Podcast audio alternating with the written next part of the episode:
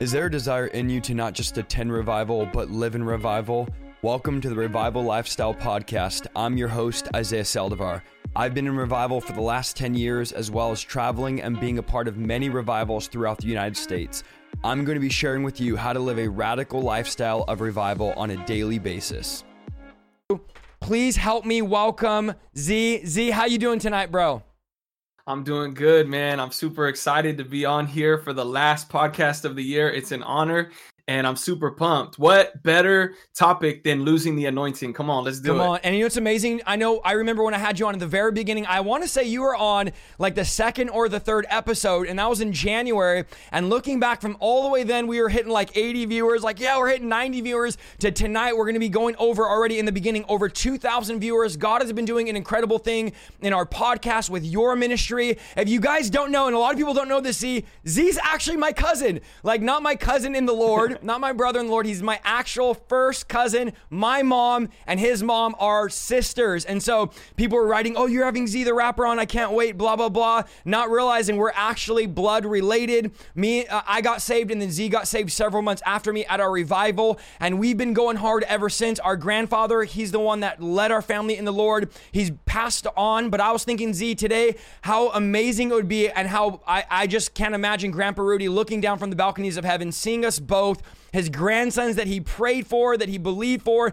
serving God to this level, giving the devil black eye, preaching the word of God. And so I'm so excited to have you on, Z. As you can tell, I'm fired up, guys. I really believe, Z, that this is a night where people are not only going to encounter the presence of God, but people, I know this sounds crazy, are going to realize that they've lost the presence of God. I know it sounds crazy to say, but sometimes the best thing that could ever happen to you is for you listening to realize I've lost the fire of God in my life life. I believe tonight, see many people that have lost the presence Many people that have lost the anointing, many people that have lost the fire, that God is going to restore the passion. He's going to restore the fire. He's going to restore the anointing in your life. This is the bottom line reality. And this is my story. Z could touch on this. The presence of God is everything. Tonight, guys, we are not preaching about some dead, stale, dull religion. We are preaching about the manifest presence of God. Now, there's a difference, Z, we know this, between people saying, well, God is everywhere and God's manifest presence. There's a different word in the Greek and a different word in the Hebrew. So we're not talking about, oh, God is everywhere. We are talking about having the manifest presence of God in your life. I want God's presence in my life. I refuse to live my life in some dead religious Christianity that America has fabricated when we have access to the presence of God. Now we know God is everywhere, but God's presence does not manifest everywhere. And one thing I found, and this is my story and Z's story, is you can be in church your entire life and never experience the presence of God, never be born of the Spirit, never have a born again encounter. I was 16 years in church living from Sunday to Sunday, but never experiencing God. And then I became, if you guys don't know, a self proclaimed, this was probably around 17 or 18 atheist. I said, Z, well, God isn't real. His presence isn't real. I've been in church my whole life. I've said the sinner's prayer a thousand times, and I've never experienced him. I came to a church service after two years of not going to church. My sister begged me, and that, that was when I had that born again experience. I had that encounter with Almighty God,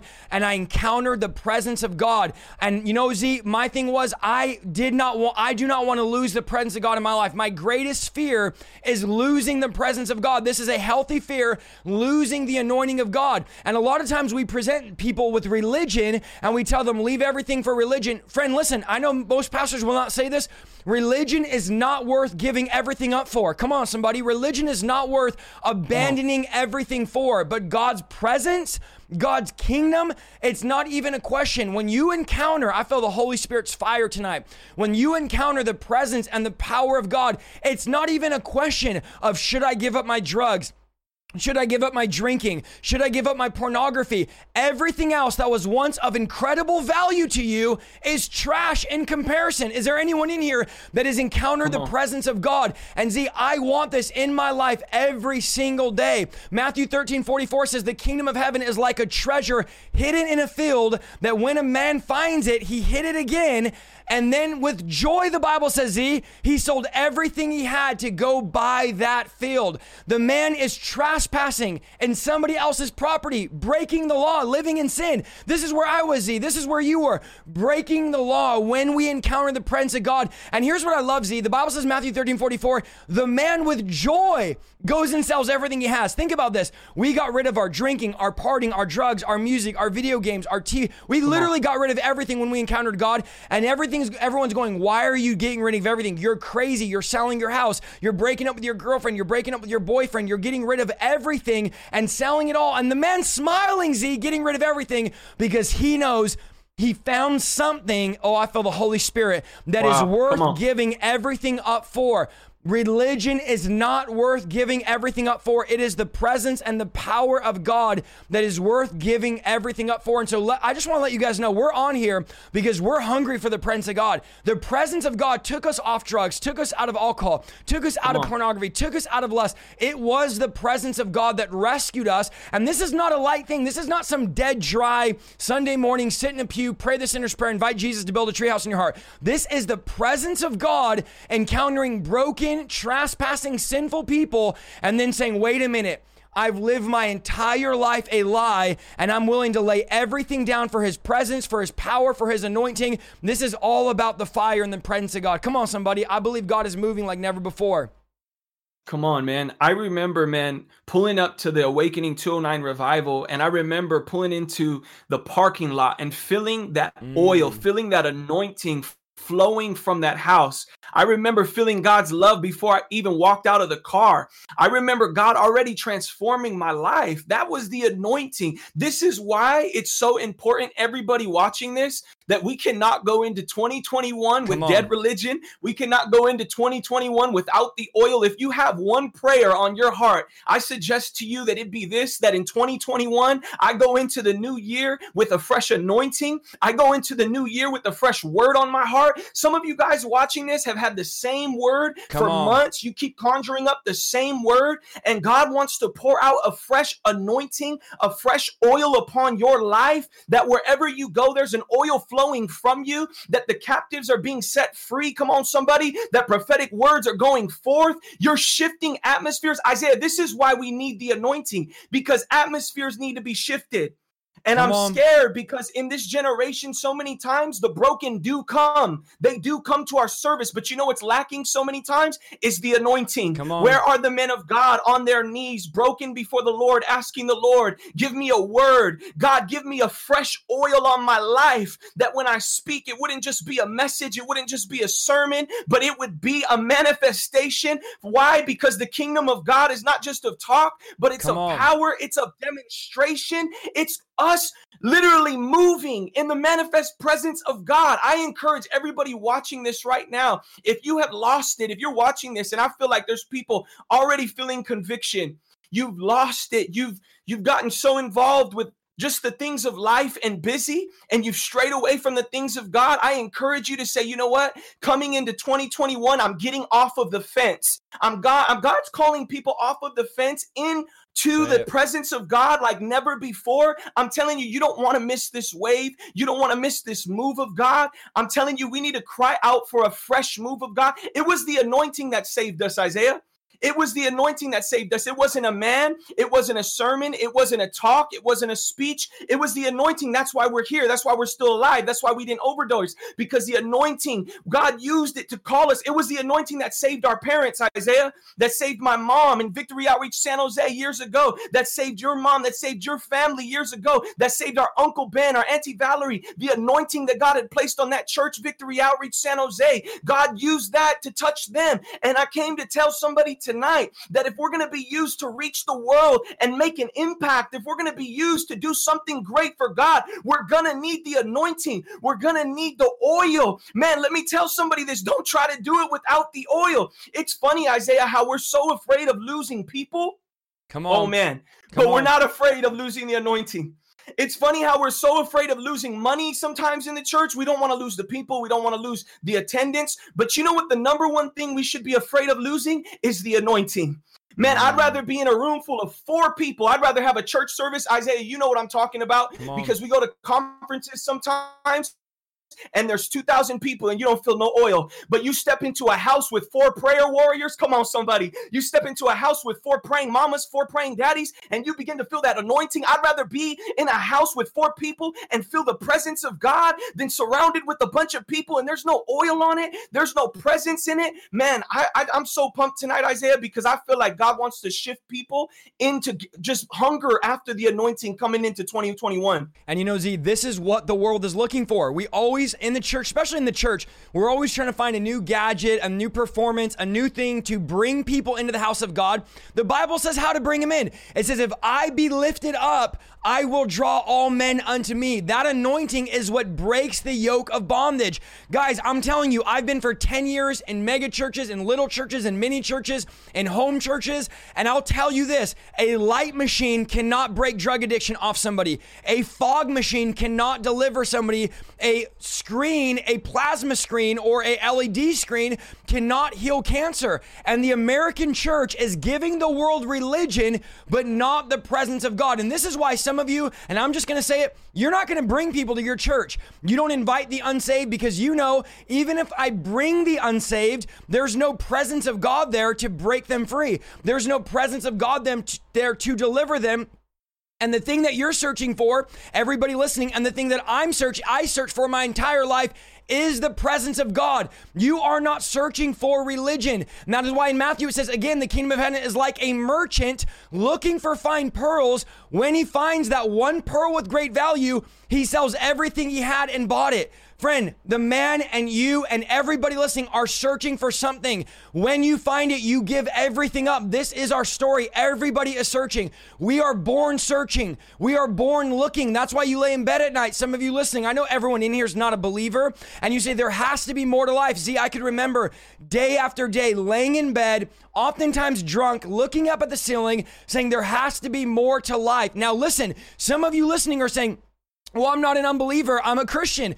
You're still doing that because you're not having the presence of God in your life. You're having the presence of religion, and church will never satisfy your void. Traditional religion will never satisfy you. If it did, Jesus would have never come and said, Listen, it's time to abolish all of this religious mindset, all of this complacency, all of this compromise, all of this casualness. I'm the one you've been looking for. In John 6, what did he say? Eat my flesh and drink my blood. And the Bible says everybody left. Jesus looked at the 12 disciples and said, Are you going to leave too? And they said, Where would we go? You have the words of eternal life. In other words, here's what they were saying We've tried everything else. We've tried the drinking, the partying, the drugs, the this, the that.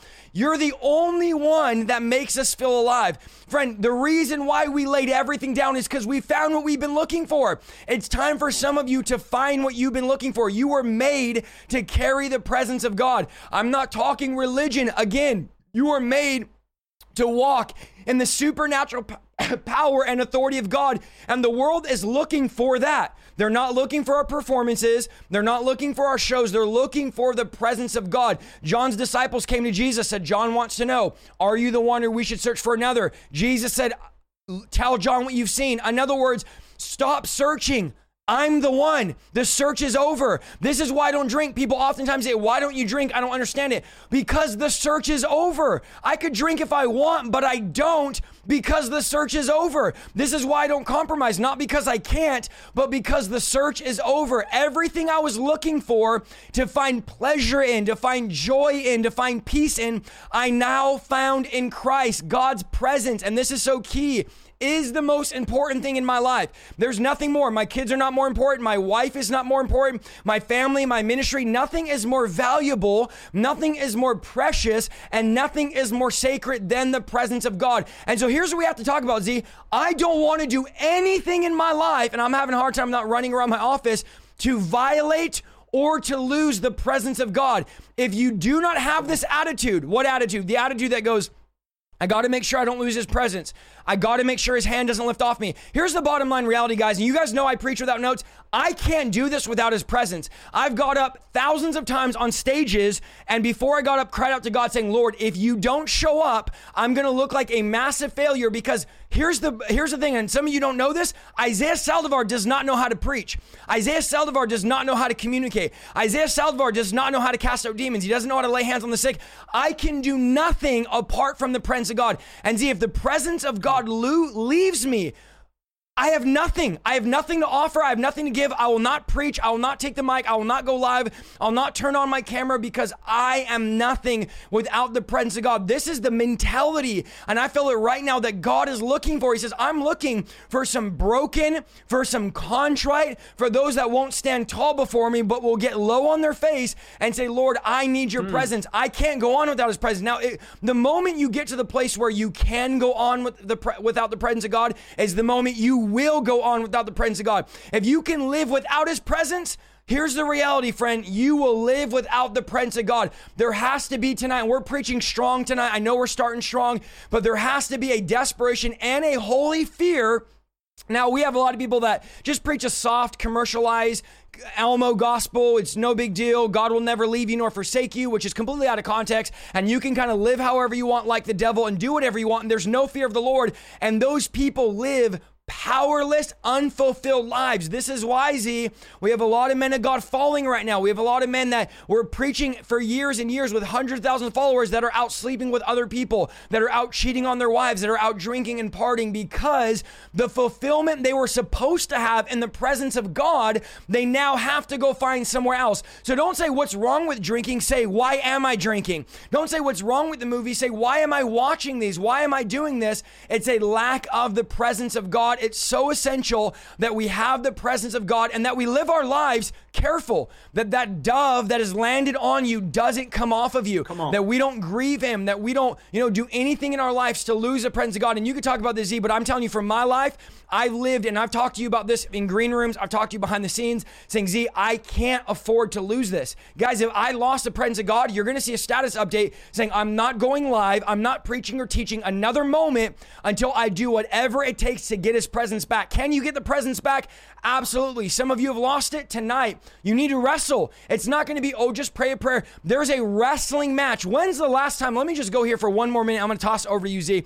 When's the last time that you wrestled God? When's the last time that you got God in prayer, where you got into your prayer closet and you said, Lord, I'm wrestling, I'm fighting, I'm not getting out until you do something in my life, until you bless me. I've gone, and this is okay to say, too long without encountering your presence. And some of you, you need to remember Tonight's a night of a prophetic night. You need to remember. Remember when you had his presence. I remember getting home from that meeting, Z, breaking all my games, getting all my movies, getting all my TVs out, deleting 40,000 songs on my iTunes. And everyone's going, you're, you've gone mad. You're leaving your job. You're leaving your this. You're leaving. You're not going to become a police officer, which was my dream. You're not going to use your degree. You're breaking up with a girl you're with for four years that you plan to marry. What in the world is wrong with you? Because they don't know I'm doing it with joy. I was happy to break up with her. I was happy to get rid. I wasn't breaking my games and my movies and all my music and going, oh, I'm so sad. I have to get rid of it. I'm joyful. I'm excited to get rid of these things because what God was doing in my life, I said, Lord, I don't want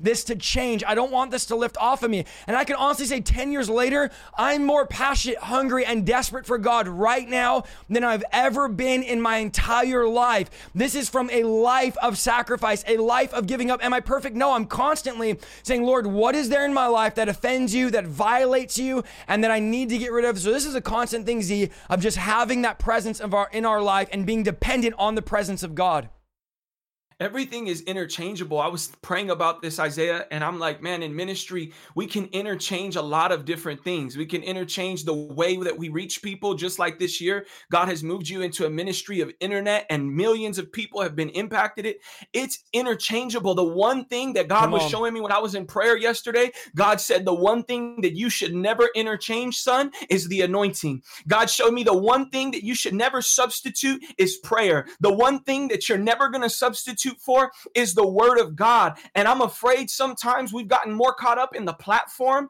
than we've gotten caught up in the altar. I tell people all the time, man, build an altar, don't build a platform. Build an altar, don't build a platform. Because when you build a platform, you're building something so you can stand on that platform, so, so you can get a following, so you can get likes, comments, especially in this generation. That's what everybody's driven by. But when you build an altar, you get on your knees and you say, God, I'm putting your presence first. I'm lifting up your name, the rest will come. I don't got to worry about the likes, the comments, the followers. I'm going to build an altar before I build a platform. Listen to me, men and women of God that are watching this. Throughout this year, you might have interchanged the anointing and you substituted it for lights, you substituted it for methods, you substituted it for strategies, you substituted it for all these different ideas. Listen, try getting back to prayer. Try getting back to the prayer closet. Try getting back to the anointing and watch what God does with the beauty of simplicity of coming back to Him and saying, God, coming into 2021, I'm not going to interchange the anointing. I'm going to build an altar before you. I'm not going to, I'm not going to sit here and worry about building my platform, but I'm going to build an altar before you. It's coming back to this place of submission. It's coming back to this place where we say, God, I'm going after your presence. And as you seek ye first, the kingdom of God, then all these things shall be added unto you. Come on, somebody. This is what we're talking about tonight. The losing the anointing, losing the anointing. Who lost the anointing? Saul lost the anointing. Why did Saul lose the anointing? He changed the word of God. God gave him a word. God told him to go kill all the Amalekites. And immediately after, he begins to change the word of God. And if you watch the men of God that fell this year, if you watch people that, that end up straying away, one of the reasons, the quickest way you can begin to be drained of the anointing is begin to change this word. Come on. Don't preach this full word. Don't believe this full word. Believe the grace and the mercy part. Believe this part, but don't believe the judgment part. Don't believe the holiness and the righteousness part. You begin to change this word to fit your narrative. That is one of the quickest ways that the anointing will be drained from your life. That is what Saul did. He had a direct order from God to wipe everything out, to kill all the Amalekites. And then slowly but surely, the word began to change. And that's what happens in this generation, Isaiah. How many, mm. how many places are not preaching the un- unadulterated word of God? How many places can you walk in? Let me say this. How many, how many churches is, uh, is sin comfortable in?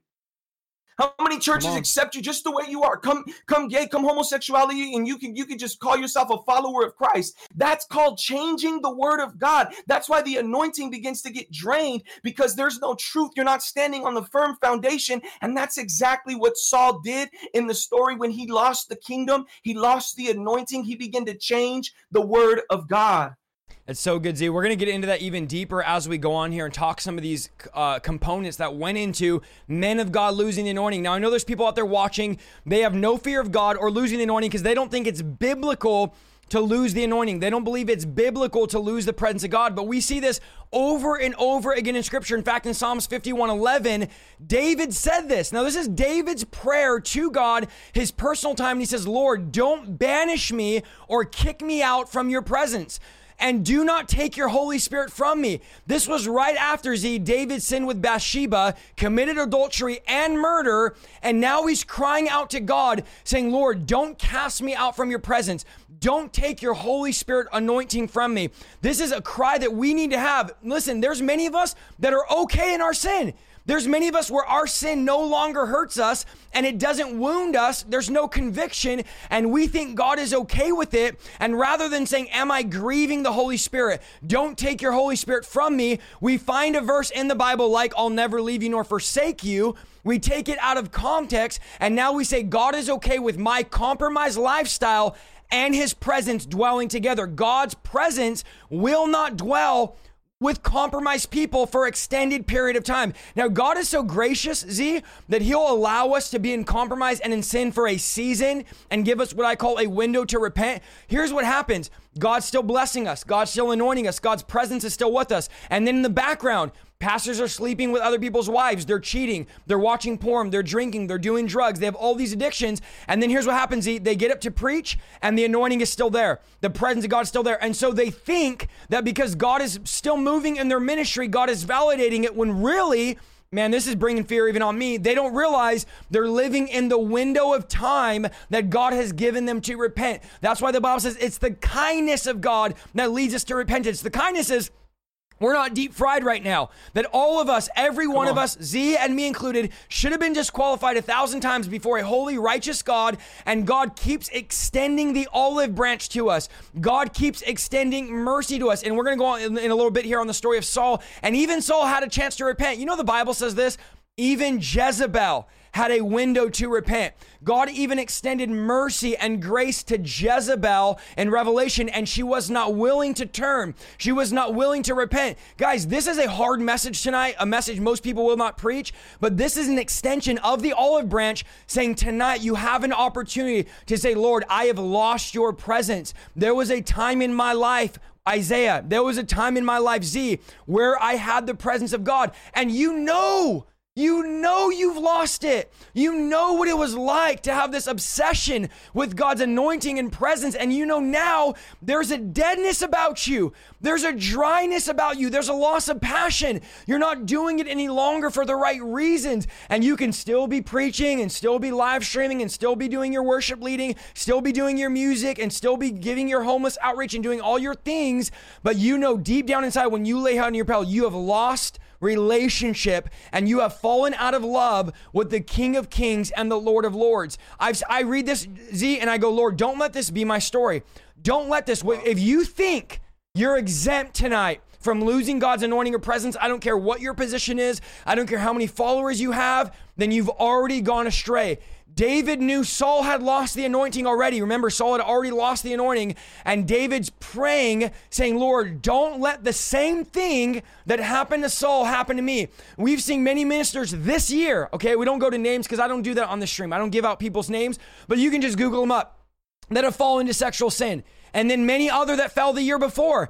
And then I look at that Z, and you know what I don't say? I don't say, oh man, that's never gonna happen to me. Oh, oh, that's, you know, I, I would have never done that. I would have never gone there. Now I could look at it in the flesh and say, of course, I would have never done what a lot of these guys did in the positions they put themselves in. But guess what? Those guys, Z, were looking at the guys before them saying, I would never have done that. Woe, the Bible says, the mighty have fallen. And David wow. didn't say, oh, I would never do what Saul did. David finds himself saying, Lord, don't do and take from me, humbled himself, wasn't arrogant, wasn't proud, humbled himself and said, Lord, keep me humble, keep me contrite, keep me broken, keep me on guard, keep me sober. The devil is prowling, looking for someone to devour. And so many times people talk about Z getting the presence of God. How do you get the presence of God? How do you grow in the presence of God? But no one's willing to address the hard issue of people that have lost it. Now, have I seen people wa- lose the anointing? Absolutely. The saddest thing you will ever see in your life is to watch a man of God who one time walked in the power and the anointing of God and then see the hand of God come off of him, see the hand of God move off his life, and then he continues as business as usual. I've seen this over and over, Z. Somebody that was anointed, someone that had the fire, and then all of a sudden one day they get up to preach, there's no fire. There's no oil. Now, how do you, some of you say, well, how do you know if you have the oil or the fire? Here's one of the best ways Bishop Anne Gimenez told me. She said, when you have the anointing, people aren't looking at their watch in, in, after five minutes. When you listen to somebody without the anointing, it's the longest sermon. It's like, when is he going to be done talking? And it's like, it's like fingers on a chalkboard. He might be preaching good. His content might be good, his pronunciation and his communication skills. But if there's no oil, there's no power to back up what we're saying. If there's no presence, there's no power to back up what we're saying. We're, we're able to preach with power like this because we're backed by the presence and the anointing of God. And so this is essential that we have the oil,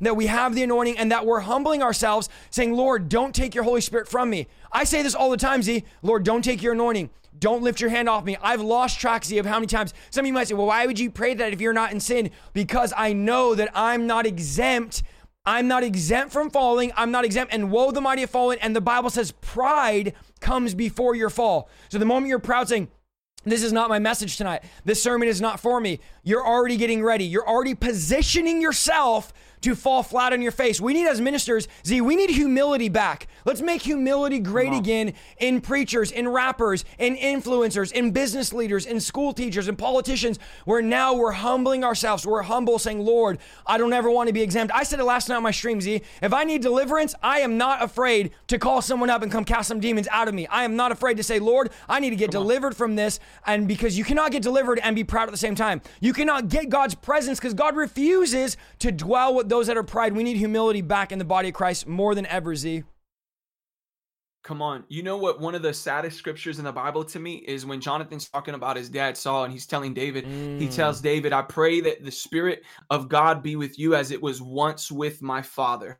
Let me just say this to parents watching this. Your children can see when that fire is dwindling. Your children can see when that oil is starting to dim. Your children can see when that light is starting to go out. I came to prophesy over somebody and say, You better girdle up your loins. You better start to get that fire blazing again because you have a generation to fight for. You have children that are watching. You have children that are depending on you to keep that flame a fan. Come on, somebody. The, the fire, the Holy Spirit, man. I was thinking about the anointing, Isaiah, how we can compare it to fire and how fire needs oxygen, and how when we're in prayer, the Spirit of God begins to breathe fresh life on us. This is why we must stay in prayer. If you watch that famous message by David Wilkerson when he's talking about losing the anointing, he doesn't even say he fell into sin. He says that he lost the anointing because he had gotten Come too on, busy. So Some of good. you guys watching this right now, you guys have felt the anointing leave you. You've strayed away, not because you fell into sin, but you've gotten too busy. You've gotten too busy for the presence of God. You've gotten too busy for prayer. You've gotten too busy for the word of God. You know what that's called? That's called getting good at ministry. On, it's called Zee. getting good at the kingdom of God. Isaiah, I don't ever want to get good at the kingdom of God. I want to be that same 16 year old that found myself on Castle Road praying until three in the morning with a, with a bunch of other young, crazy kids as we were just lifting our hands because what we found was better than any- Come on. anything else in this life. It was better than anything else in this world. Somebody watching this, I think everybody in this. I think your internet's oh. cutting out, Zee, but we're gonna get you reconnected here. Can you hear me, Zee?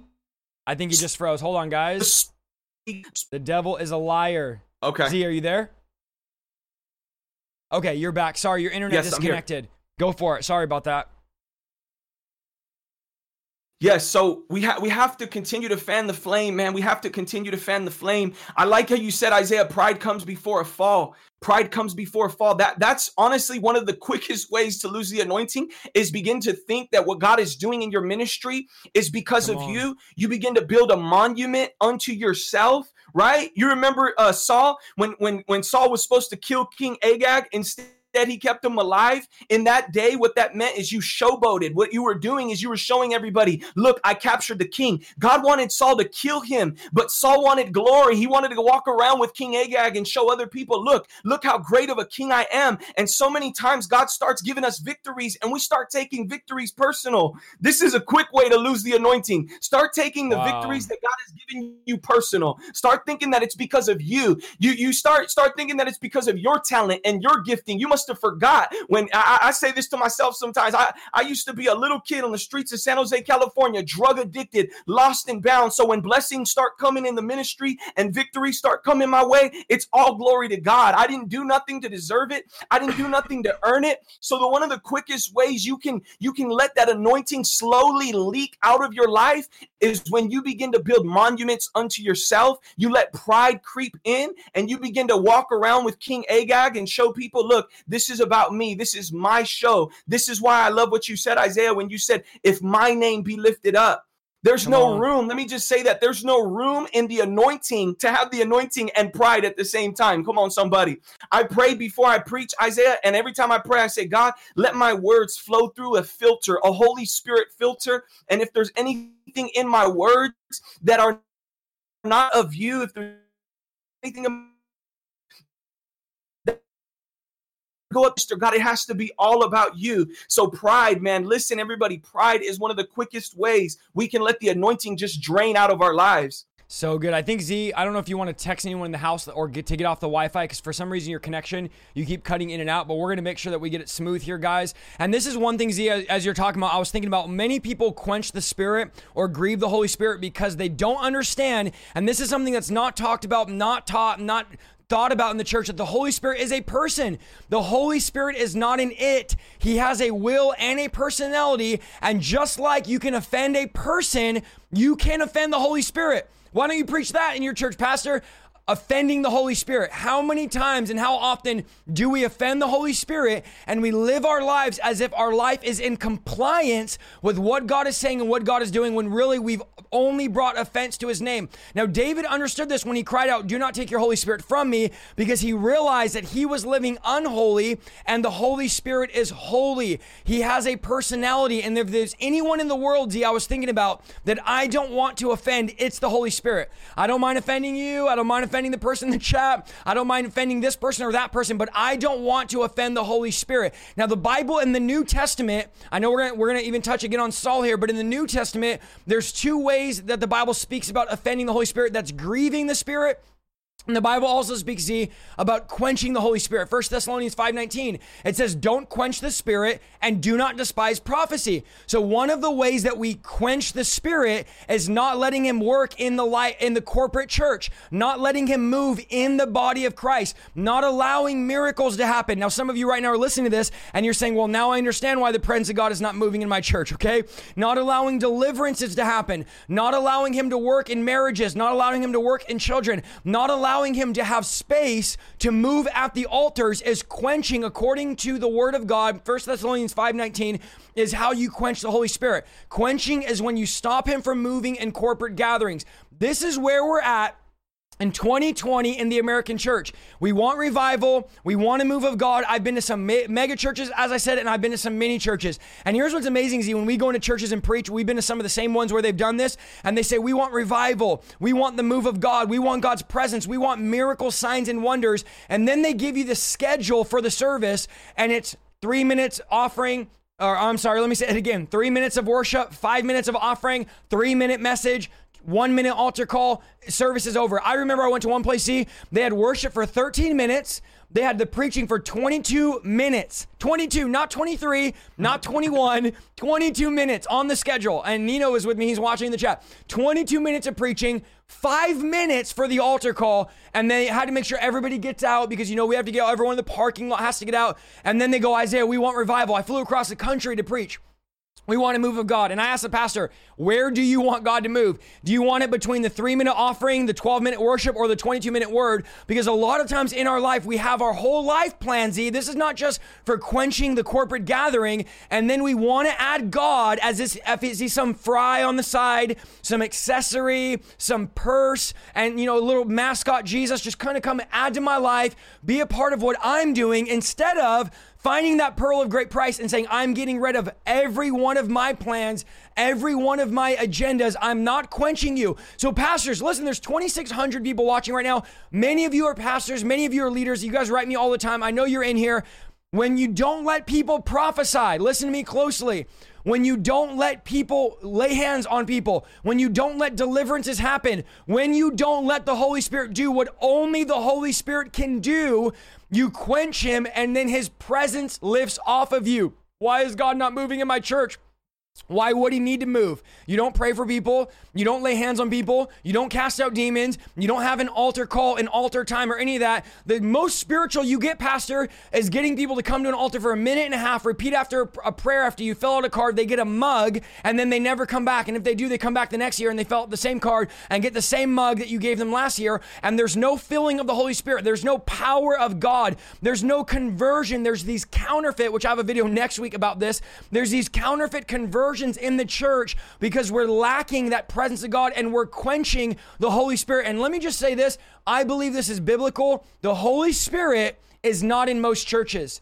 Go read Revelation. Behold, I stand at the door and knock.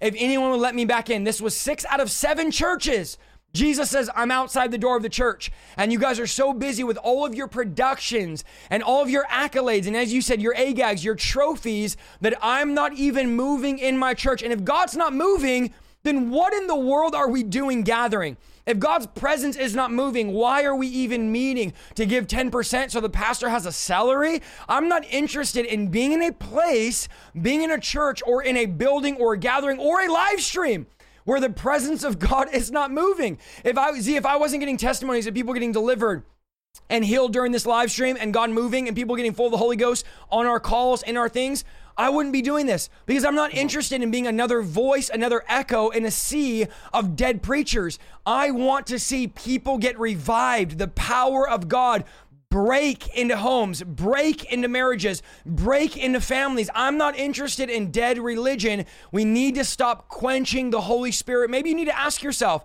what am I doing as a pastor to quench the spirit? What am I doing as a rapper? Come on, somebody, to quench Come the on. spirit. What am I doing in my meetings that I'm quenching the Holy Ghost to where he's not showing up? Now, if he's not showing up, don't act like he's showing up if he's not. There's the worst thing you can do is just to pretend he's there. That's a whole nother message. But I'm telling you guys, you need to recognize the presence of God is not moving in my ministry. And usually it's because you're not praying or having prayer meetings, and God's attracted to prayer meetings, not planning meetings, not strategy meetings, not air condition, but prayer condition. He's not interested in board meetings. He's interested in are you having prayer meetings? Are you getting on your face, crying out before me and saying, Lord, I need you to move, or I don't want to have church? I'm not interested in playing religion. We really need this again, Zee, a move of God back in the American church.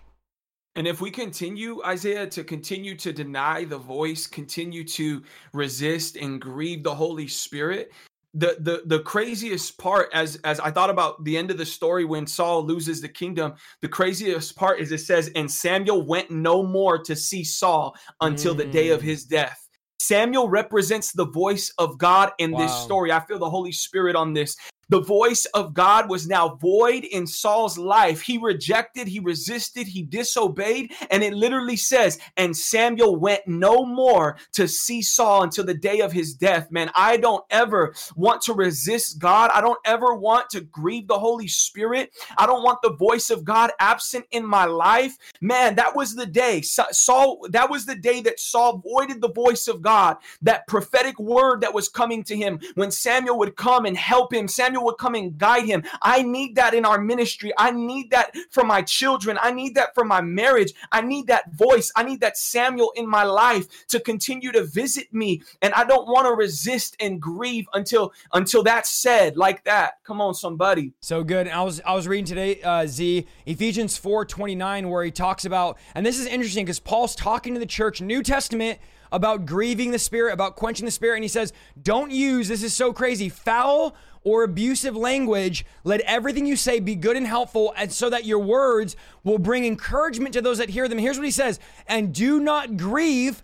Oh, this is so good. God's Holy Spirit by the way you live. So this is a, key in Ephesians 4:29. Some of you need to write this down. He literally tells us how to grieve the Holy Spirit. He says, "Don't grieve him by the way that you live." So we know New Testament, the way to lose the presence of God, to lose the anointing is by the way that you live. This is often overlooked as believers. And then he says this, and this is the key Zee to not grieving the Holy Spirit. Get rid of all bitterness, rage, anger. Okay, we're gonna have some manifestations here in the chat. Some demons are gonna start manifesting harsh words and slander, and as well other types of malicious behavior. Instead, be kind to each other, be tenderhearted, forgive one another, just as Christ has forgiven you. So he says, this is how you grieve the Holy Spirit in the New Testament is by the way that you live. We do these things by our actions. And what's amazing is the first thing he says is using foul or abusive language. Foul means rotten, it means profanity, it means dirty jokes. There's many of you in the chat, you have no problem listening, talking, telling dirty jokes and profanity. Now, if I told you, Zee, that dirty language is causing the presence of God to lift off you, you would laugh at me. You'd say, Isaiah, you're crazy. It's not that simple. It cannot be that. It must be cheating on my wife. No, because Ephesians 4, he says, foul or abusive language is connected. I'm helping myself tonight to grieving the Holy Spirit. Now, the when you talk about abusive language, this is when you're uh, uh, cutting somebody down, when you're being negative about somebody, when you're talking bad about somebody. These are abusive language, and a lot of us as believers abuse other people with our words. In turn, remember the Holy Spirit is a person, not an it. Jesus did not say it will come. He said he will come because we can't think of the Holy Spirit. Oh, it's just this mystical spirit that follows me. No, it's a person living in you, living with you, living on you that is you have to maintain. You don't just get the Holy Spirit and then say, I'm just going to ignore you and expect the Holy Spirit to stay with you. The Bible says the Spirit of God will not always strive with man and that God will turn people over, Romans 1, to their own sin. So he says foul or abusive language. Now, for some of you, it might not be a big deal to you, but it's a big deal to the Holy Spirit. And I want to get real practical tonight because this is what a lot of this comes down to, Zee.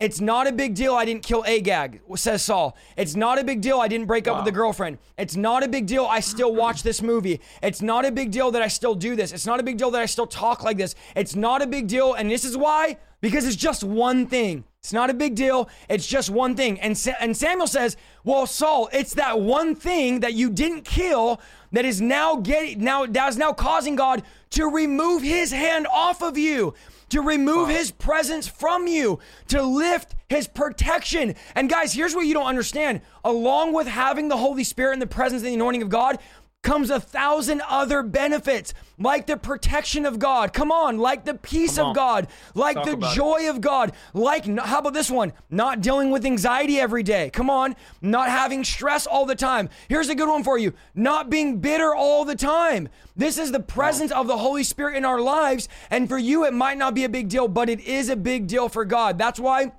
When you hear somebody talk dirty, when you hear somebody cut someone down, there should be that cringe inside of you. Have you ever heard somebody say something and you, you feel that cringe? You know what that cringe is? That's not you. That's the Holy Spirit inside of you. I'm helping somebody tonight. If I'm not helping you, I'm helping me. That's that on. cringe on the inside of you. That's the Holy Spirit in you being grieved when they're listening to that person say that. Second thing he says is bitterness. This is just being flat out mad all the time, being unhappy all the time, constantly being in conflict with other people, constantly wanting to fight. You ever know somebody like this? Come on, wanting to fight everybody, wanting to argue, no matter what it is. You everyone's going left, you have to go right. This is being a bitter person. Bitterness means you refuse to reconcile. You never say sorry. Come on. You never apologize to anybody. This is this is Paul. I'm helping you saying this is how you grieve the spirit. The spirit Wow. of God cannot strive with angry, bitter people all the time. And I want to prophesy over the chat that God is breaking bitterness off of you. I know that on. 35 years ago she talked bad about you. She made fun of you. She said this or that, but let it go. It's not worth being bitter. It's not worth grieving. Remember, quenching is corporate, grieving is personal. He is a God of forgiveness and will only strive with people that forgive. Let me give you one last thing that Paul gives us with grieving the Holy Spirit rage and anger. Slandering people, speaking evil behind their back. I'm describing most of the people in the church right now. Malicious behavior. Isaiah, what's malicious behavior? It's plotting evil against people. I wish you would lose her job. I wish so and so. I you just wait to see what happens to his ministry. Oh, you just wait to see they did me wrong. Oh, I just want God's going to pay them back and do this to them. And you're plotting. You're planning. How could I do this? How could I ruin this? How could I not forgive? How could I be bitter towards them? How could I get in the way of their marriage? How could I get in the way of their kids? And you're causing strife in other people's life, and you're the Holy Spirit because you're angry all the time. I have a, a New Year's strategy for some of you. Stop being so mad.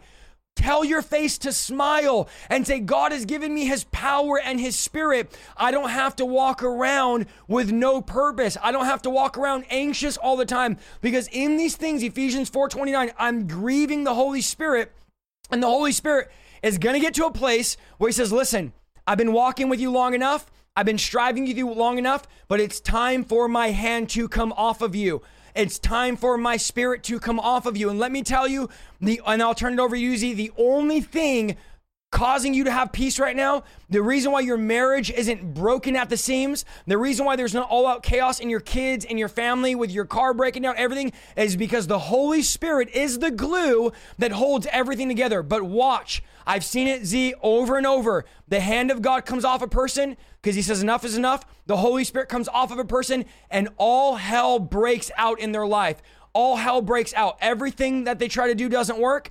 Every job that they get fails. Their marriage starts falling apart. Their kids start rebelling because the hand of God, you didn't give them credit for it, was the very thing, the Spirit of God that was holding everything together. And when you remove that Spirit, you remove the divine protection, you lose the benefits. And some of you are afraid that when you turn 25, you're going to lose health benefits from your parents. But how about losing the benefits of the Holy Spirit? I'm not worried about losing health benefits. I'm worried about losing the Holy Spirit's benefits. Forget about the stimulus check. What about the benefits that we have as believers in the Holy Spirit? The benefits of healing, of peace, of joy, of deliverance.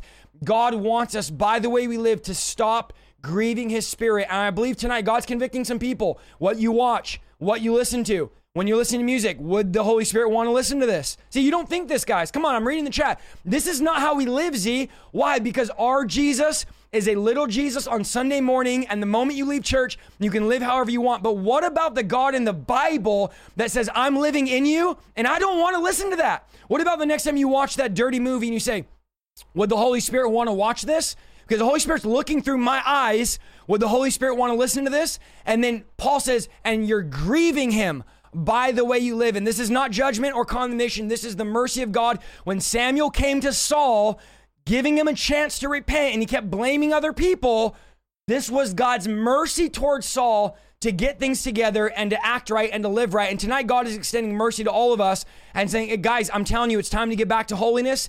Tonight, everything could change. This might be the most important podcast we've ever done because this is the message that the American church needs. People need because we don't live like this. We don't think like this. And I know this because mega pastors that are pre- preaching 100,000 people are going and sleeping with other people's wives.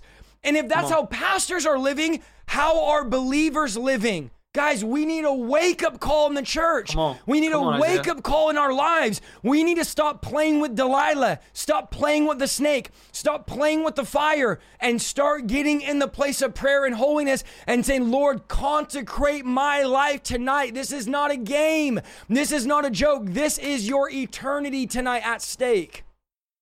Man, come on now.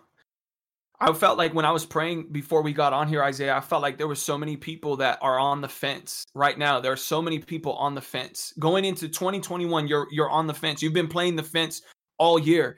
And I felt like coming into this new year, you're gonna have to get off of the fence. You're gonna have to get off of the border. You're gonna have to stop playing games with God. Make a decision. Choose whom today, who you will serve. You you said Samson, Isaiah. Samson fell in love with Delilah. Where? In the valley of Sorek. The valley of Sorek is smack dab in the middle of the Israelite camp and the Philistine camp. If you know Samson's calling, Wow. his calling was to bring deliverance from the Philistines. He had no business going near the Philistine camp and falling in love with her, but he found himself literally, it's the borderline, Isaiah. Say and it. so many people watching this tonight, you've been on the borderline. You're halfway in the things of God, halfway sleeping with your girlfriend, halfway in the Say things of God, halfway getting drunk on the weekends, halfway in the things of God, halfway still practicing your witchcraft. You're halfway in and halfway out. That's where Samson felt found himself falling in love with Delilah, right on the border of the Israelite camp and the Philistine camp. And that's where he fell in love with her, and that's where he fell into her trick. And what's the first thing that they took when they captured him, Isaiah? They took his Say it. vision. And and you know this, Isaiah, when we when people are halfway in and people are halfway out, they have no vision. They have no vision. They begin to live with no vision for ministry. They begin to live with no vision, no dream. Some of you guys watching this, you had a dream before. Say You it. had a vision. You had a ministry that God birthed in your heart. You knew you were called to do something. You might have already been leading your ministry. You were going, you were in it. And all of a sudden, you started to play the hokey pokey in the middle of the fence. And now you don't see nothing for yourself. Now you just, you're just hopefully just going to make it through. Just go to church your whole life. Your calling has died. Why? Because the enemy came in and he took your vision. And I believe that coming into this new year, coming into 2021, God wants to get people off of the fence. Make your decision. Make your decision today and ask the Lord for fresh vision. Ask Him to rebirth a fresh vision in your life. Even us, Isaiah, as ministers with ministries, we need to ask for a fresh vision. Because what God did yesterday, what got us here isn't going to get us there. Come on, somebody. on. What God did yesterday, that, that was the manna for yesterday. But I want a fresh oil. I want a fresh anointing.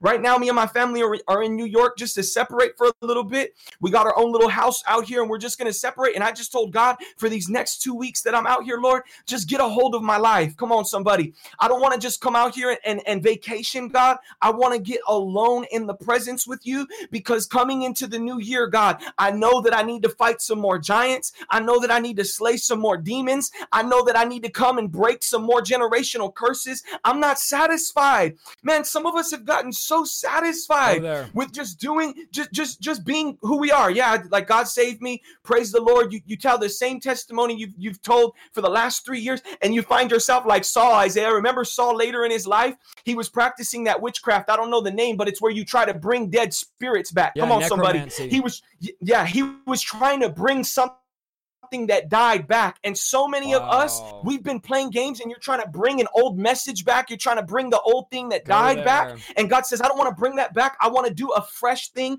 I want to do a new thing in your life. But it takes us getting hungry. Maybe you stumbled across this and you said, you know what? I didn't even plan on on on being touched tonight, but tonight is your night. Tonight is your night. And Isaiah, I agree with you. I just want to hit on this real quick. I agree with you. There is nothing more sad than seeing great men of God. A man of God that I watched somebody preach one time, and then a year later, I watched them preach again, and I was like, wow, I do not feel the oil. I don't feel the anointing. Last time I heard this man of God, he he had something on him. And this time when I'm listening, I, I, I don't know what's going on. And let me just say that Isaiah, back to the Saul story, there is a sound to compromise. The same way that there's a sound to the anointing when the anointing is going forth, it calls people and it woos people. Remember when Saul uh, said, What's up to Samuel's like, God bless you. And then Samuel's like, Hold on, before you start talking, what's all those sheep? What's all those plunder? Yeah. You you Yeah. were supposed to kill those things. I came to prophesy to somebody tonight and, and ask you, what's those sheep that are that are speaking up? What's that Delilah in your life that's still making noise? You were supposed to slay those giants long ago, and you can still hear the compromise. There is a- a sound to compromise, and we have to go to this place where we say, God, if the word on our life was to destroy every plan B. Come on, somebody. This is what I talked about in the beginning. The quickest way to lose the anointing is you change the word of God like Saul did. If God gave you a word to cut her loose, cut her loose. Don't begin to justify and say, well, I can evangel Mac and I could save her and I can just, I could bring her to the Lord and I can lead her to Christ. If God told you that, that you need to shift out of that relationship, then do it now. Do it now. Begin to kill the sheep, kill the plunder, and all the things that God told you to kill so you can walk into 2021 with a fresh anointing, a fresh submission before God, where you say, God, I'm withholding nothing. I'm not holding nothing back from you, God. I'm fully surrendered. I just want to encourage somebody right now because the devil would like to discourage you and tell you that you're already too far gone. But if you're watching this, that means that God brought you on this live feed to tell you that you can get back. You can get back on track. You can get back in. In the presence, you can get back in your word and you can begin to get back on track in the things of God and capture that anointing. And let me tell somebody this once you get it, hold on to it, hold on to that oil, guard that oil. Isaiah, that's what was Samson's problem. Samson's problem was he did not protect the anointing on his life. He had Mm. such a heavy anointing. He was such a powerful man of God. The Bible says that when he was a young man, the Spirit of God was already stirring him at a young age. He had a heavy calling from the moment he was born to be set apart, to be different. And the one thing he did not do, Isaiah, is he did not guard that anointing. You know what he was doing, Isaiah? He was playing, he was sitting there giving it to Delilah and then taking it back and then saying, Here, you can have it again, and then I'm going to take it back. He didn't guard it, he didn't hang on to it. And then what happens? You lose your vision. You lose, you lose the anointing, and the enemy comes in and takes it. That's so good, Zee. And the, you know, when you think about Samson, another biblical person, for all you that are like, it's not in the Bible, that lost the presence of God. The saddest part about Samson is he didn't even realize that God had left him. In Judges 16 20, it says, Then she called, Samson, the Philistines are upon you. So here's Delilah telling Samson, The Philistines are upon you, which we know she set him up. He awoke from his sleep, the Bible says, and thought, the Bible tells us what he was thinking. I'll go out before and shake myself free as I always do. But he did not know that the Lord had left him. This is one of the saddest verses in the entire Bible. And this is why this is so important. Some of you listening right now, you don't even know that the presence of God has left you. You don't even realize that the fire that was once there is no longer there. And so here's what happens, Zee. We go on business as usual without the presence of God and justify the fact that we don't encounter God anymore, saying, oh, well, that's just how I encountered him in the beginning, or it's not anymore. But how many of, us- of, of us have lost the holy presence and fire of God and didn't even realize it? Can't really point to a place where the presence of God left us, but you just know, and you're watching tonight.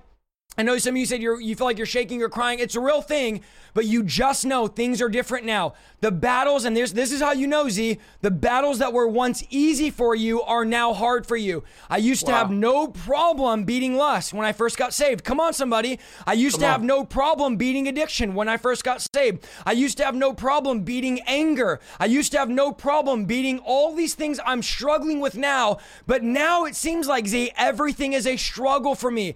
Samson used to easily just jump up, destroy the Philistines, but now he can't because the entire time it was the presence of God making things easier for him. One of the signs that you've lost the presence of God, you've lost the anointing of God, and you didn't know it is that you can't battle the way you used to battle. There's not that fight in you to overcome. You say, man, it was, I hear this all the time.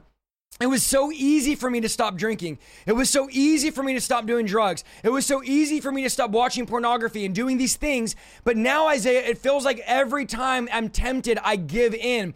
Every time I do this, I drink. Every time I get around her, I do it. Every time I get on the computer, I watch it. Why? Because I've lost that thing. It was the Holy Ghost that was giving me the power to say no to sin. The Holy Spirit is the convictor, the judger, but also the one that helps you, the helper that helps you overcome sin. Without the Holy Spirit, it's very hard to continually say no to the things of the enemy. Because remember, the devil comes over and over and over. And the Bible says we must resist him and resist him and resist him. And without the Holy Spirit, we don't have power to resist him. So we get all tied up like Samson did, all tied up in addiction, all tied up in bitterness, all tied up in anger, all tied up in those old tradition, those old religion. And God says, you were once free before. Why is it you can't shake free now? Because God's presence has left you. Wow.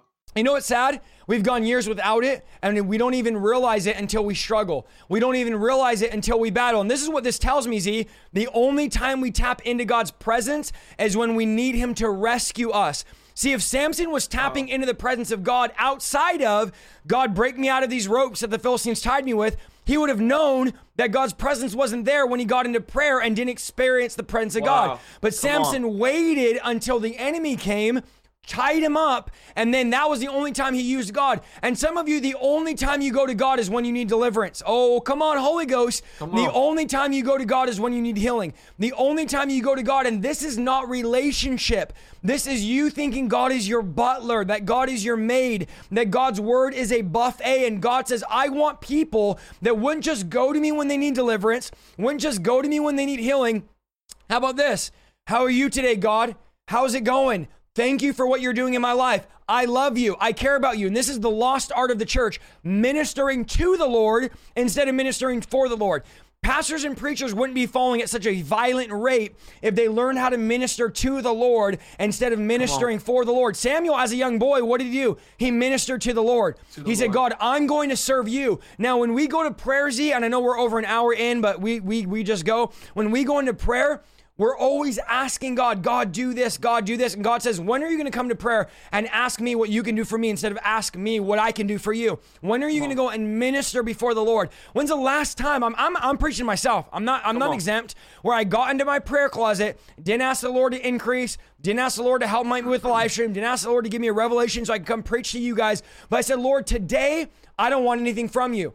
I want to minister to you, Lord. I want to worship you. I want to praise you. I want to cry out to you. I want to honor you with my lips. I want to serve you. I'm not coming. You're not my butler. You're not my maid. You're not my insurance policy. You're not my genie. You are a holy, righteous God that came to earth, God on a cross, died for me so that me and you not could have a religion, not could go to church on Sunday but that we could be in relationship with each other. And so, Lord, I want to know what can I do for you? I'm not interested today, Lord, in you doing anything for me because I have everything I need. I want to know what can I do to you? And then watch how your prayer life changes. Watch how your relationship life changes Come when on. you stop treating God as if he's some type of slave or butler and start treating him as your father, as your helper, as the God that leads you, guards you, guides you, protects you, directs you, is a light into your path, a lamp into your feet, and saying, Lord, I need your presence. But when, but see, you know, we're like Samson.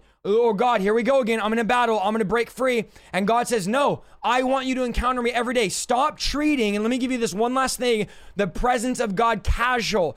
Disobedience, wow. as he talked about, Saul was disobedient, is a great way to lose the presence of God.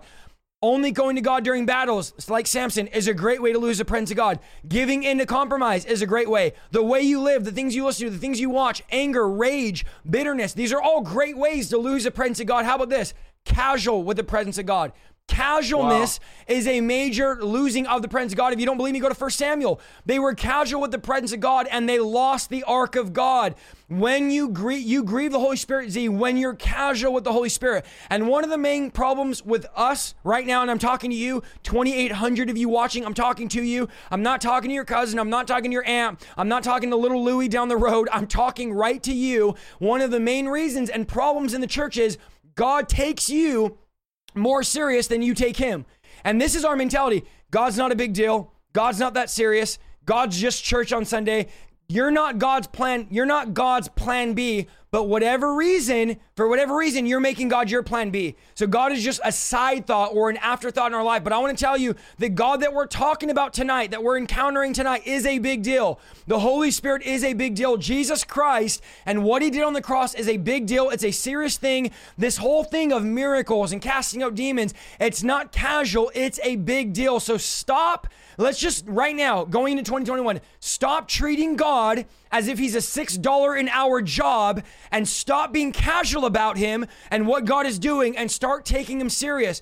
2021, Lord, I'm going to take you serious because you take me serious. Make him your priority, make him your everything. You want God to make you his priority when you make him an option. So why would God do that? You're ju- he's just one of your options. He's just your side thing. He's just your fling on the side, your one night stand, and you want God to be all for you. Every time you need Him, He's there. But God says, Stop putting me on the back burner. I believe tonight is the night. We've given you a bunch of ways to lose the presence of God, lose the anointing. You could read Ananias and Sapphira. You could read Samson. You could read David crying out to God. You can read Saul, many people in the Bible. You can go into the New Testament because I know some of you are going to argue, Oh, what about the New Testament? And go into Ephesians, go into First Thessalonians, and read where the Bible talks about grieving the Spirit of Almighty God. Romans 1, God turning the people over to their own sins. We really need a fresh encounter tonight, Zee. We really need to get back to the presence of God in the church. Yes, and let it cost you too. Let it cost you, you know, like this this, this coming new season. Give God a give God a praise and an offering of of your life. Come you know on. what I mean? Like we we we can we can sing it with our lips, but in our hearts, are we really letting Christianity, are we really letting the commitment to Christ cost us, right? Like we talk about the fire. I want the fire. I want the fire. But a fire can only continue if there's more logs to be burned. Come on. And so many times I feel like God was looking at us and God's like, I want to give you the fire. I want to continue the fire in your life. You're not giving me any more pieces of wood to burn. You're not surrendering any more time. You're not surrendering any more of your plans. You're not surrendering any more of your schedule. You're not surrendering any more of your family to me. You're not surrendering any more of your marriage to me. You're you're holding it all. So how can I continue a fire? How can I continue to build this fire in your life when I have no logs to work with? So I encourage everybody watching tonight for the anointing to burn in your life, find a log. And maybe your log, maybe, your piece of wood doesn't look like my piece of wood. Maybe your piece of wood, it, it's, it's, you know what? I'm not gonna, I'm gonna stop drinking. I'm done. I'm done with drinking coming into 2021. Maybe your piece of wood looks like, you know what? I'm going to fully surrender and I'm going to get rid of my, my pornography addiction. Get that log, throw it into the fire and say, God, you set that ablaze. God, I'm going to give you my worldly music. Maybe somebody's watching this and you, you've held on to your worldly music Come and on. you're saying, I want the anointing back. Throw that worldly music in the middle of the fire and watch the fire of God begin to consume it. So that way there's an anointing. You know what I'm saying? We need to let it cost us. I, I just preached last week at our church here in Texas, and I was talking about when they brought the gifts to Jesus and they brought gold, they brought a costly gift to Jesus. I talked about David, how David made sure he paid for the field that, that was supposed to be the altar of the Lord. The guy wanted to give him the field, and, and David said, Don't give me the field. This is the place where I'm going to worship the Lord. This is the altar that I'm going to give to the Lord. Don't give me the field. Let me pay for the field. Isaiah, so many times, if we get that deal, we're like free 99. Cool. Yep. I'm gonna I'm gonna get the field for free. If it's cr- free Christianity, that sounds amazing. I'm just gonna go with it.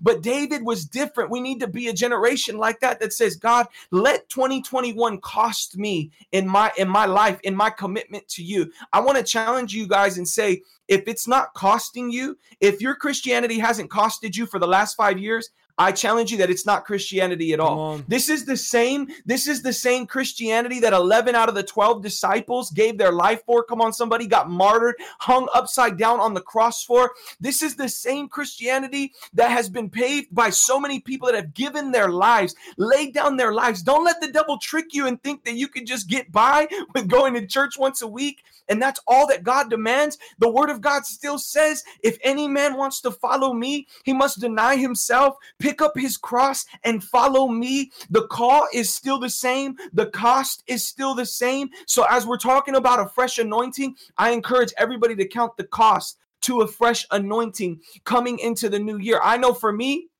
I know it's going to cost me more time. I know there's things that I'm going to have to cut out. I know it's going to cost me more of my energy. I know there's some things that I'm going to have to move to the side and make room for God and make room for him so he can come in and do what he does. I know I know for me it's going to have to be not worrying about what people think about me. Some of you guys are on are watching this Say and it. you know you've been dead inside side. You're, you're, you're men and women of God. You've been in ministry for years and you know you've lost the anointing for years, but your pride is so worried about what other people will think if you actually said that. Your pride is so worried about what people will think if you're on here and you're saying, Amen, this word's for me.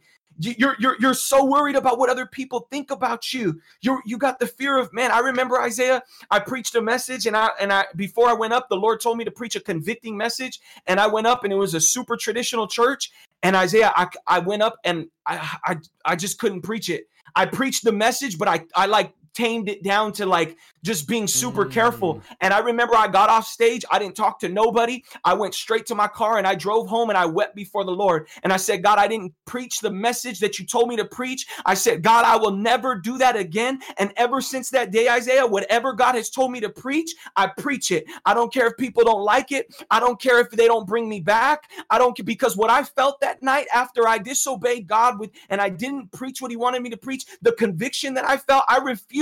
I'd rather please God. I'd rather please God and put a smile on his face and never be booked again in whatever church. It doesn't matter. And and make him happy than any person. And some of you guys are on here and you're worried. You're worried about what people are going to think about you. You've lost the anointing. Don't worry about what people are going to think about you. The most important thing is that you get this back. You get back on track with God and you say, God, put me back in your presence. Let me come back to you. Let me return back to my first love. I just encourage somebody tonight to not worry about what the person next to you thinks, not worry about what your husband. Go to your go to your husband and your wife tonight and say, "Babe, I've lost it.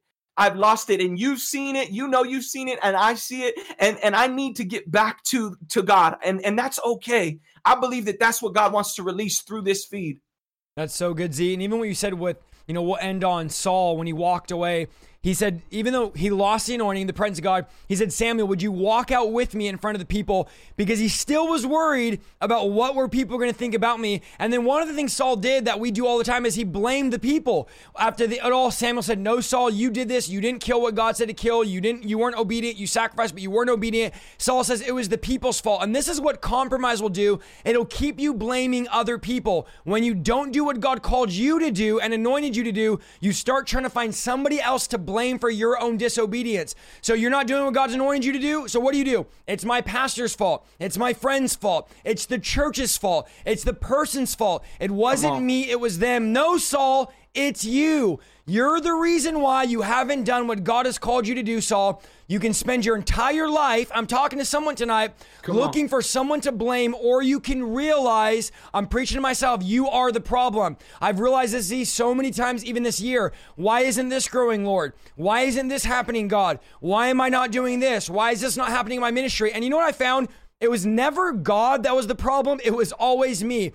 If you're having an issue between you and God, I'm going to give you help right here. It's always you. You're always the issue.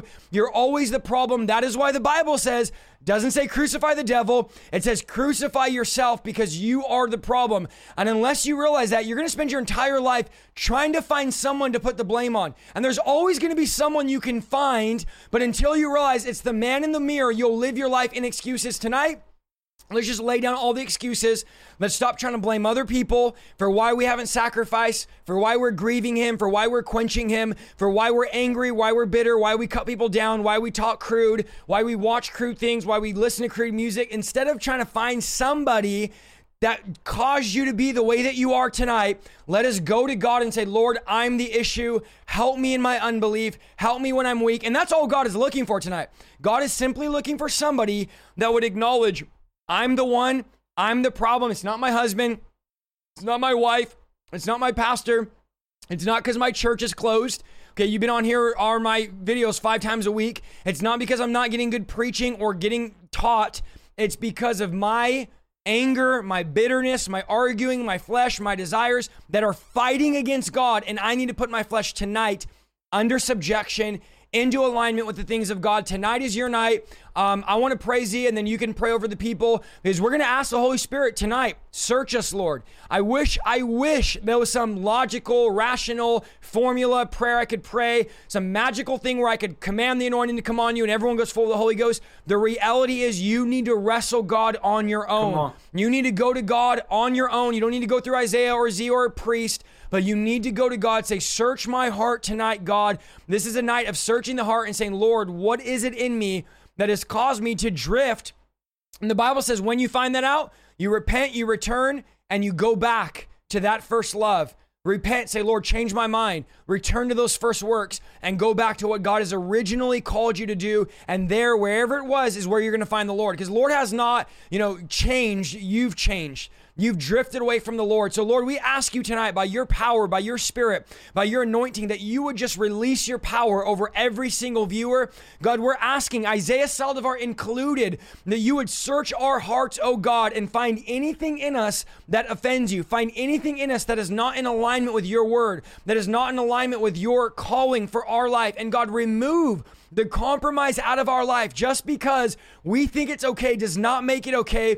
Lord, we are asking tonight that you would bring breakthrough that you would bring deliverance, that you'd release your power tonight, that you'd release your fire tonight, that we would go into 2021 on fire for the things of God with your power and with your presence. I, I, I just, Lord, I feel like Moses. I refuse to go on without your presence. I refuse to go on. I don't want an angel. I don't want a manifestation. I want your presence. I want your holiness and I want your fire. And Lord, we're asking tonight, we're asking for your fire. We're asking for your power. Your word says that obedience is better than sacrifice. So help us to not try to sacrifice our way out of disobedience, but help us to be obedient to your calling, to your word, and to your anointing.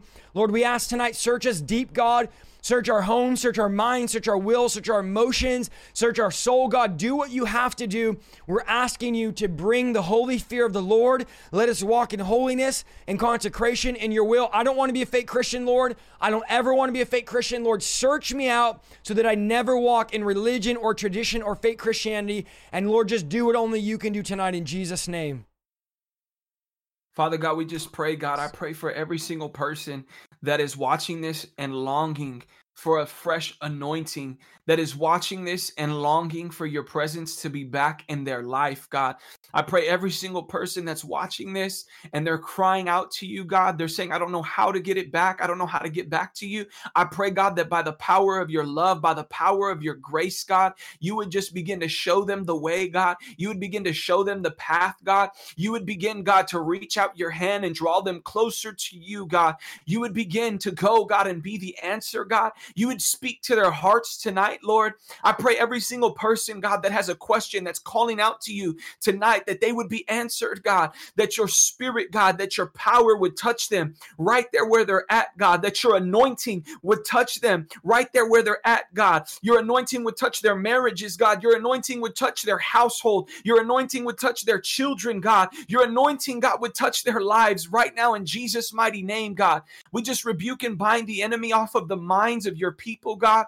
The lies that are trying to come in and tell your people, God, that they're already too far from you. I rebuke and bind that lie in Jesus' mighty name. I rebuke and bind the lie that's telling people they've strayed far away, they've strayed too far away, God. I pray, God, that you would just begin to come in like a flood, God, come in like a rushing wind, God, and begin, God, to pour out your spirit, God, on all flesh. Pour out your spirit on your sons and daughters, God. I just pray in Jesus' mighty name, God, that if they're calling out to you right now with open hearts, God, that you would come, you would come, God, and do the work that only you can do, do the work that only your Holy Spirit can do. In Jesus' mighty name, we pray against all shame. If there's any shame that anybody's watching this, you're listening, you feel shame, I just rebuke shame off of your mind. I rebuke shame, I rebuke doubt, and I just pray, Lord, that they would be able to move forward into this new season. They would be able to move forward into this new anointing in you and with you, God, loving you, in love with you like never before, God. We love you. We give you all the glory in Jesus' name. Amen. I believe tonight God is going to restore, God is going to renew, and God is going to release a fresh power and anointing on you. Zee, thank you so much. I know we've been live for an hour and 35 minutes. We usually go about an hour, but it's all good. I, tonight has been powerful. It flew by. If it felt like five minutes, type one in the chat because I honestly felt like we've been live for five minutes here. But let us know, Zee, where else can they find you? Give us an update on your music and where they could search you on iTunes and all, all the stuff they can find, all the places they can find you. Thank you so much for listening to this week's episode of the Revival Lifestyle Podcast. If you like what you heard, go to www.isaiahsaldivar.com for more content and please follow me on Facebook, YouTube, and Instagram at Isaiah Saldivar. See you next week.